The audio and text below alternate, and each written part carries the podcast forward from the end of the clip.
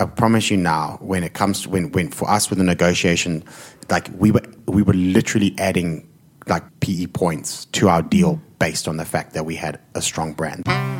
Welcome to The Pinch, where we share real stories of businesses navigating the ever-changing legal environment and learn how you can leverage the law to avoid landing up in a legal pinch of your own. Because when it comes to the law and business, you don't know you're in a pinch until it's too late. Today we have with us in studio Craig Rodney, formerly of Cerebra Communications, and currently of Pitch FM, David Jaxx. Hi guys. How's it? Hello. Hi. And the voice of reason.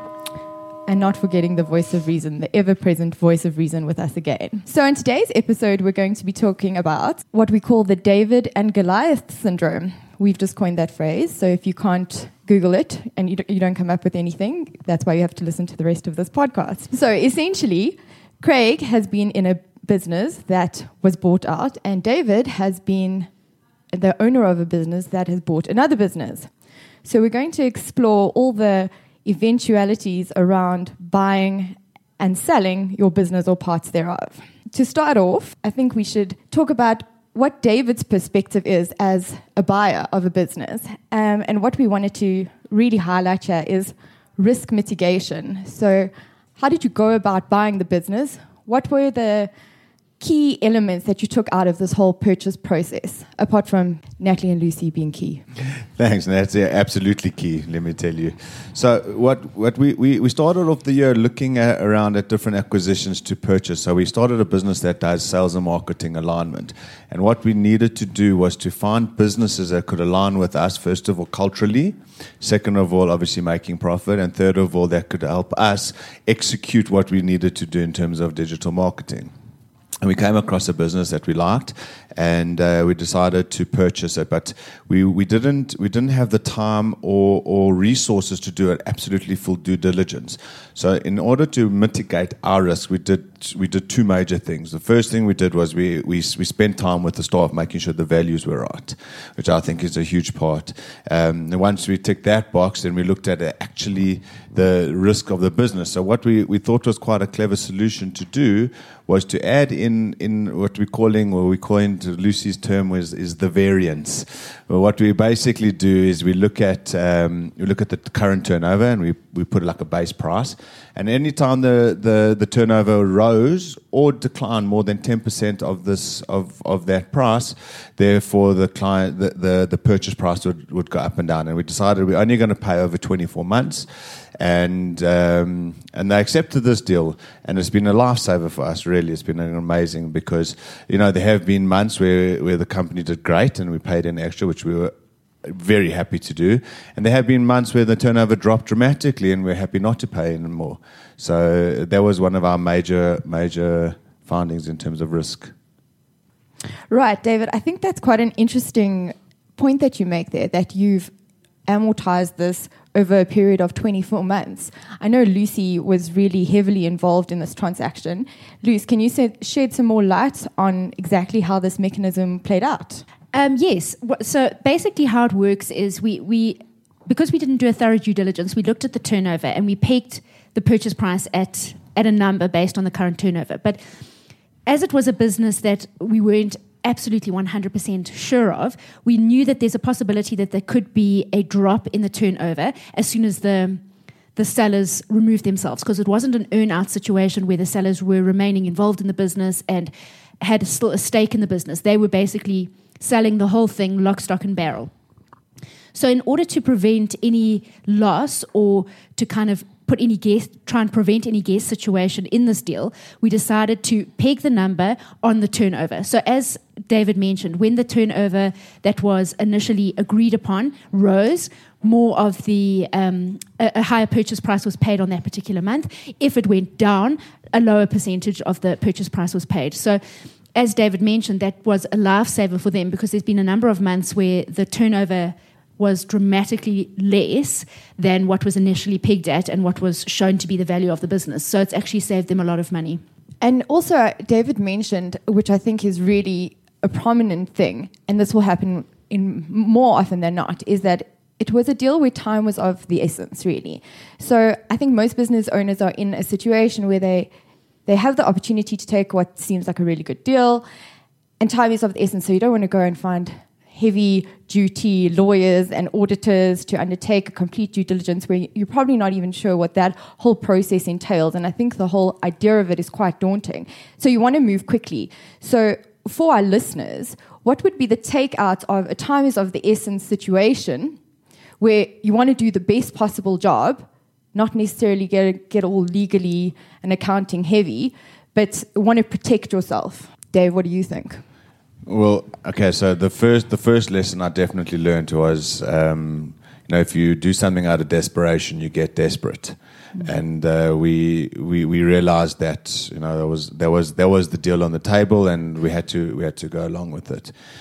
So the problem is that in terms of timing, my best answer would be, delay it as much as you possibly can. If you physically can't, then you got to become creative in terms of the actual deal. And that's what you guys did. That's what we did. That's where we were.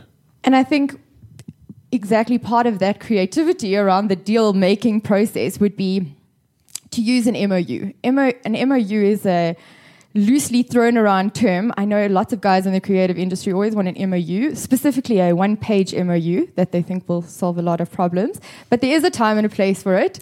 But an MOU traditionally is a non-binding document, but it will lay out, especially in this circumstance, it will lay out what the salient points of the deal are to lock both parties in, the buyer and the seller, so that you can undertake the process of a due diligence or an audit and work out the finer details. But it is a commitment to each other to continue with the deal should certain things fall into place. So that maybe gives our listeners a good idea of what an MOU is and when would be an appropriate time to use it, because in my experience, it is usually utilized in incorrect circumstances. But Luce, do you have anything to add on that? No, I think to add on to that from what David has said with the risk mitigation, another key thing to do, especially if time is of the essence, is to have a look at all the agreements that the particular entity that you're buying has in place with their clients, with their service providers, with their landlord, to make sure that, for instance, if they have got clients agreements with their clients, what the termination clause says. So if they're able to terminate immediately, that may be a problem and it may affect the price because it's really a risk that you're taking. You don't know if those clients are going to remain with you. It's a totally new entity. The sellers are removing themselves completely. It's a risk. So it's a good idea to have all your ducks in a row as far as possible, regardless of time, and make sure that you know exactly what you're buying, what clients are committed, what clients can be done away with, what the termination clause is for a lease agreement, what the employment agreements are like, what the employee files are like, and how the employees have been treated, so that you know what you're taking on. Yeah. So, we did a 5-year deal. 5-year earnout, and when we sold to WPP. And it was interesting listening to David speak about the risk mitigation and saying that the two owners, you did the deal and the two owners were free to leave. For me, that would be the single biggest risk, right? It's you would assume that those two were the guys who built the relationships with the clients, etc. And when we did our deal, that was one of the biggest risk areas for WPP, was that we were going to stay within the business. But practically, the advantage of doing an earnout for the buyer is that you get to create a joint incentive. So where David was saying, when they did well, you paid them more money, and when they did badly, you paid them less money. As a buyer, you'd always rather pay more money. Because at the end of the day, I'd much rather get I'd rather pay more and get a upward trajectory business, a business that's growing. Even if I have to pay a bit of a premium, I know that it's heading in the right direction. The cost of doing an acquisition on any business is going to be really high. So you definitely don't want you're definitely not scoring when you're paying less because the business is doing badly. That's worrying, right? And so when we did our deal, we did it on a 5-year deal, and the idea was that we stuck around and we grew this business as aggressively as we possibly could, because the more we were able to grow the business and the more profitable we were able to make it, the more money we made. But the model is pretty simple. you know, at the end of your earnout, you think you've done well after 5 years, and it probably takes, if the business has grown and done well, then as an owner you do well, but it will still take WPP only 2 more years to pay off because they're paying you a vast majority of your money out of your own profits, and then whatever they have to chip in will be covered in the next 2 years. So it's a good deal for both parties on an earn-out, and it worked very well for us. Mm. What would you say the pitfalls have been with your particular deal around retaining some of the shares and not having a complete buyout? So we sold 75% of the business, interestingly, it wasn't actually by choice. You know, when we did the deal with WPP, it was, as you guys would remember, a 7-day deal. We had a deal with another global network agency that had the MOU had lapsed and everything had lapsed because they hadn't closed the deal. And so when we got approached, we were able to do it. But the original deal that we had was for 100% of the business. And when WPP came along and they were interested, we said, well, listen, you got to make it sweeter. So they offered us the same price for 75% of the business, which seemed like an amazing deal, and we obviously took it. So we retained 25% of the business. You've lost control, so it's no longer your business, and you only really have one buyer for the remaining 25%. So it doesn't necessarily suit you in certain respects, but in other respects it does. So the pitfalls are that you only really have one buyer, and you don't really have any power within the business.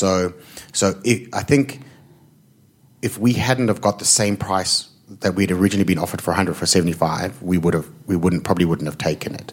The fact that we got the same money meant that the 25% was free, so it didn't really matter. The potential upside is that if you do grow the business aggressively, that after 5 years, that 25% can be worth almost as much as the original 75% if you're doing really good numbers. And if you are doing really well, then while you only have one buyer, they will probably still be interested in acquiring that, because it's value to them. If they don't, you just claim dividends. Mm. And dividends are also great, every year check hits your bank account and you carry on. So it's fine.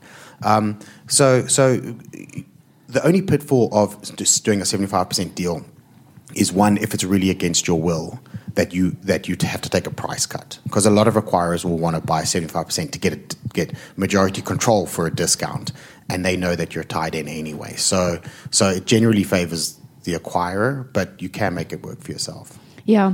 A couple of situations that we have seen, and luckily you haven't come up against this with your particular deal, but often when a bigger group buys an entity, they will kind of strip the entity that they've bought of their clients, transfer everything into the group name and what have you.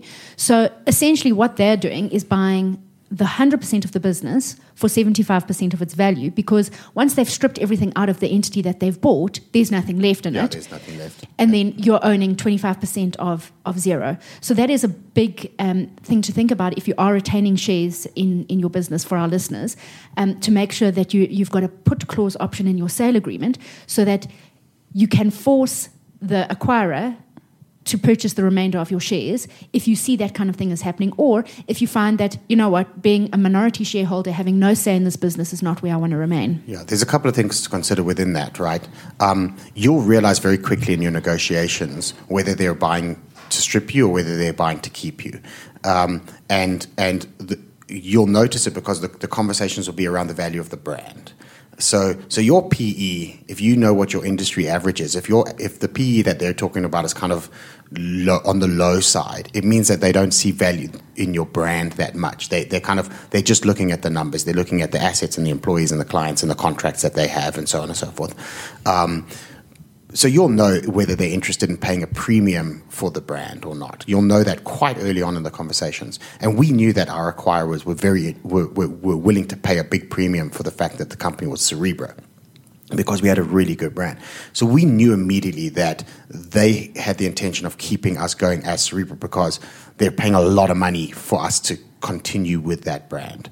And that kind of saved us. So that's the first thing to consider. The second thing to consider is that even when you have that as an advantage, you still have to fight, right? If you want to keep your independence and you want the value of your remaining shareholding to grow, then the entity that you're a shareholder of has to be able to win business. and it has to be able to convert that business and have that revenue realized on your bank account type of thing. But the moment they start shifting people around and they are in the integration, and integration's not a bad thing. I don't like, you know, I mean, before Mike and I did the deal, people were like, "Oh, it's going to be terrible. It's going to be terrible," and it wasn't. Like we had a really good time. It was great. But we were proactive around integrating with the parent company on our terms and in a way that suited us. But we still had to fight to protect the fact that Cerebra, in and of itself, was a billable kind of entity, and we could win pitches and grow our revenue. Yeah, and grow that entity that you held shares in. I think that's key for our listeners.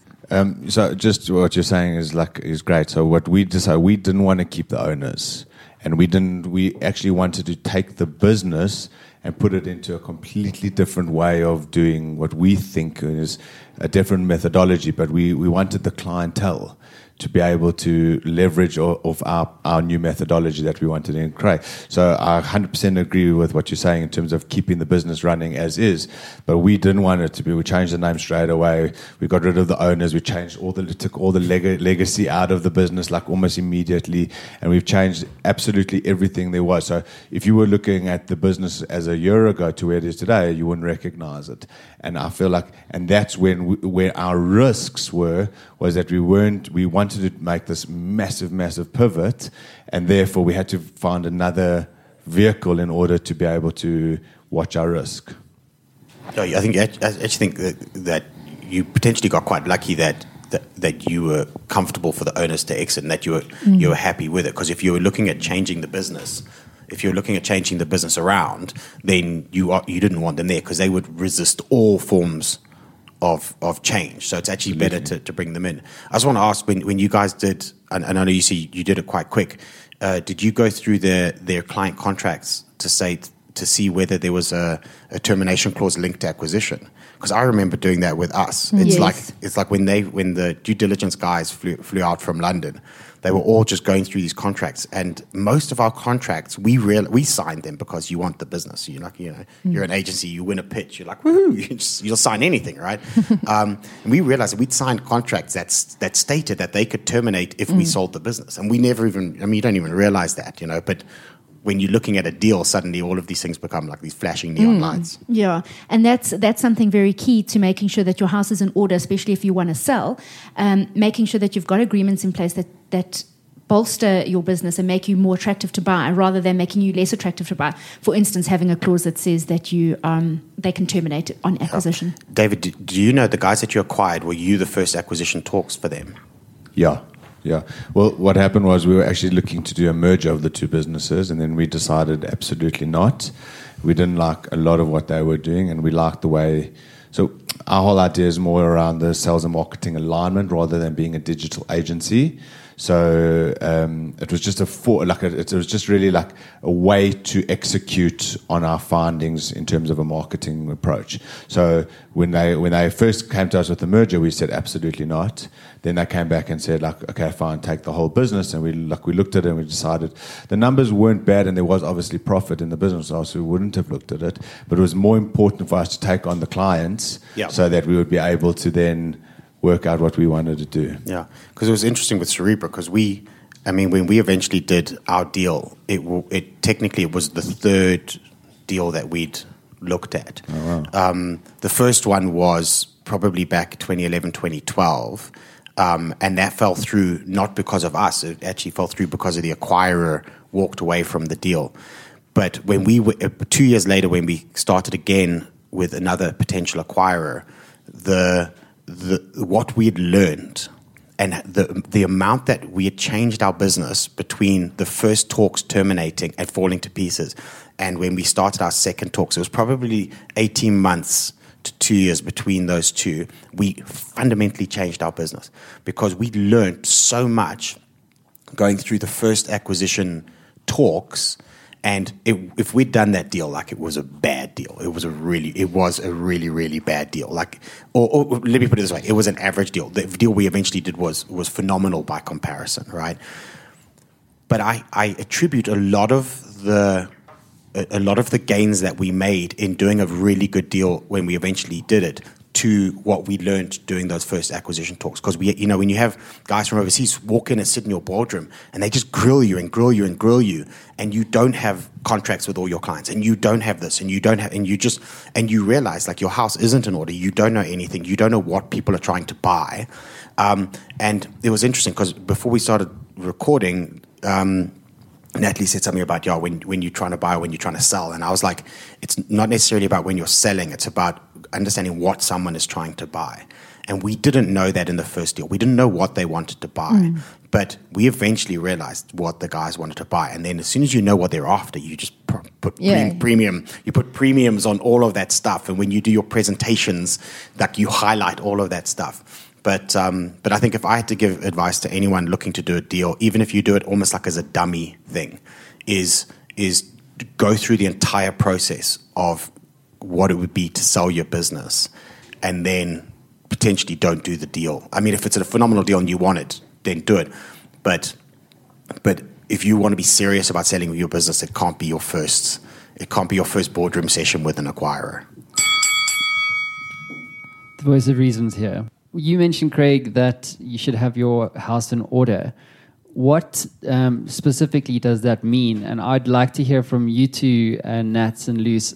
What's the process? I mean, it's getting your house in order, but then if you're going to test whether your house is in fact in order, what's that process? Do you know what I mean? The acquisitions process, and what are the kind of legal must-haves or fundamentals that need to be in place so that if Craig version 2.0 wants to sell a company again in the future, that, he has his house in order and, in fact, it is a sellable business? Well, that's exactly what I was going to lead us into. Thanks, Voice of Reason.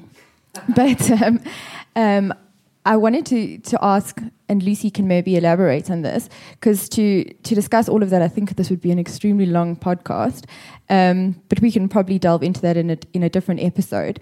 But just as sort of a highlights package of, I know you touched briefly on a termination clause in your contracts with your customers, so that's a big one. What other sort of standout elements or key contracts or key contract clauses should we be looking for? Well, first of all, I think the key is to have contracts in place because... Quite right. That's a big one. It's very rare. It's very rare and it's very key because specifically if the purchaser is wanting to acquire you because of the clients that you have, if you don't have any contracts in place, obviously the value to those clients goes down because they're not... No one's secured. They're not committed to you. They can terminate at any time. And often clients would like to knee-jerk reaction if they can, if it's a new acquirer, because they're not sure what they're going to get. They don't know if things are going to change. And it might also be an opportunity for them to go for a cheaper pitch if they wanted to. So it's very important to start out with having a proper contract in place so that you know that the value that you have, if it's around your clients, for instance, is secured and your clients are committed. Similarly, around this, if you've got a service provider that maybe provides a key part of the service offering that you eventually pass on to your clients, that agreement is also very, very important. Specifically with agencies, for instance, seeing as we have two agencies here, if they use a lot of freelancers and things like that, it's very key that the IP is correctly transferred to the actual entity and that the freelancer isn't retaining that IP, because then the value sits with the freelancer and not with the business. So it's all those types of things that need to be catered for. And to clarify, freelancer, what we've experienced is not just the guy that's freelancing, it's also other agencies. Agencies use other agencies.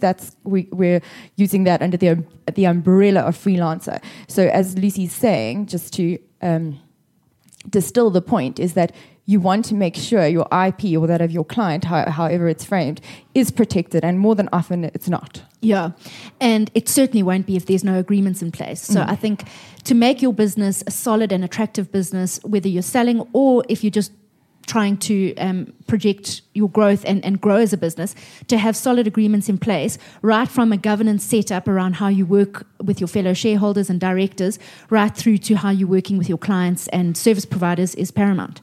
Yeah. So there's two other things that I would also like when you're talking about getting your house in order. The first thing, which we've struggled with since we purchased, is login details and email addresses for you know, all of your channels. I tell you something, it has been hell to try and work out. So the next agency we buy, we're going to make sure that we have those up front in the contract before we start anything, but that's just absolutely been hell. The second thing was a couple of years ago, I sold a business, and one of the things I was so desperate to sell, I couldn't wait to get this deal done. They offered me way more than I thought the business was worth. It was actually funny, we were making like a loss and they offered us like $1 million. It was crazy. So we decided to sell and we signed over everything, but we didn't sign over the sureties. And 2-3 years down the line, we were still fighting with banks and service and credit people around our, like we having surety on a business. And it was a very, it could have been way worse than it was, but I think that's something else to be keep in mind. Yeah, I mean, so when we went through our deal, what we realized is, and again, if you're getting your house, this house in order thing, you know, so you got to look at your clients and what are your client contracts, what are their termination clauses, also what are the renewal processes, right? Like which clients do you have to repitch on? Which clients can you just re-sign? What are the escalation? You know, is there a price escalation at a specific point in time? You know, because otherwise you could have the same client, but revenue just stays flat. Over and that makes you more attractive if you've got automatic escalations. So if you've got automatic escalation, if you've got automatic renewals and all that kind of stuff, then that contract becomes more valuable to an acquirer. What is your employee retention strategy? And when you know, it's one of the things that you never look at when you're a smaller growing agency, because it's just not important. Like, it really isn't important until you sit down in a potential acquisition talk and you're just cursing yourself under your breath because they're going, well, if we acquire you, how do we know that your top guys are going to stay? And then you realize you have no bonus structure, no this, no that. May not even have employment contracts. You often don't have employment contracts. A lot of your key employees, as Natalie, as you said, are actually freelancers. They're like, okay, well, they're not even legally kind of tied to this business. So, you got to look at your client contracts, your employee contracts, and how do you retain both of those? The one thing that you don't really have to worry about as much as you think you do is profit, which is kind of weird. You worry about profit if you're in an earnout like we are. You worry about profit afterwards. You've got to know that you can hit your margins. But before you acquire, you should be growing the business, right? But it's weird. But then the fourth thing for me, and it's one that a lot of agencies overlook, is the value of brand. Like, when I promise you now, when it comes to when for us with the negotiation, like we were literally adding like PE points to our deal based on the fact that we had a strong brand, the fact that everyone out in the industry knew who we were, the top clients, even guys who didn't use us, knew who we were. And the value for that, strangely, is that the acquirer knows that you will always be invited into pitches. So if a big brand goes out to pitch, you will be one of the top 5 guys that gets invited to pitch. And they know that it makes it easier to win new business. It makes it easier to attract talent. There's so many good things that come from having a really strong brand. And we made a lot of, it paid off in the end, our investment in our brand. So that's interesting that you say that, and this is something that I can pose to both of you, because what I've taken out of what you've both said is really around this brand idea. Even though David said that in his acquisition, they sort of did away with the existing brand, he was brand loyal to the brand that they wanted to create. And Craig, in your situation, you were loyal and like you had a bigger idea for the brand that already existed. But in both situations, you both had a clear picture of the business and where you wanted to steer the business to. And I think that's key, that you've both been really had an acute awareness of your brand and your strategy. Do you agree? Yeah, but I also think that, like, if David had acquired Cerebra and didn't want to keep the brand, I would have made him pay for the brand. Yeah, sure. Like, even if he's going to discard it, it doesn't matter. But the reality is, even if he was going to do away with that brand, it still has massive value. But what you do is, instead of just doing a name change like immediately, like you'd have to plan it out over time and go like, hey, how do we market to the market? Yeah. So how do we take the best values of the brand that we're acquiring, and how do we evolve those and mold those into this new brand that we're creating, so that it supports and adds value to this new entity that we're creating? But either which way, if your acquirer is going to keep your brand or is going to discard it, either which way they're going to pay for it, which means you should have it because it's literally another line item on your your goodwill and your reputation. Yeah, for sure. I think I've been through that where I used to work, if I can say the name, but we went through various name evolutions. We were in association with, then we lost this name, then we got taken over by this one, and it was always so-and-so in association with, and it's now changed names so many times that it bears no reference to where I started my articles and completed them. But thanks, guys. You were so great. It was really cool to have you here. What we've really taken out of this is that you need to know what you're buying, and you also need to know what you're selling and know your value and what value you're prepared to pay for. This has been great. We've got some ideas for future episodes, and maybe we'll have you back. Thank you. Thanks, guys. Thank you. Thanks. So if you're in a legal pinch of your own and would like some practical and professional legal advice, check us out at consiliumlegal.co.za or drop us a line at info@consiliumlegal.co.za.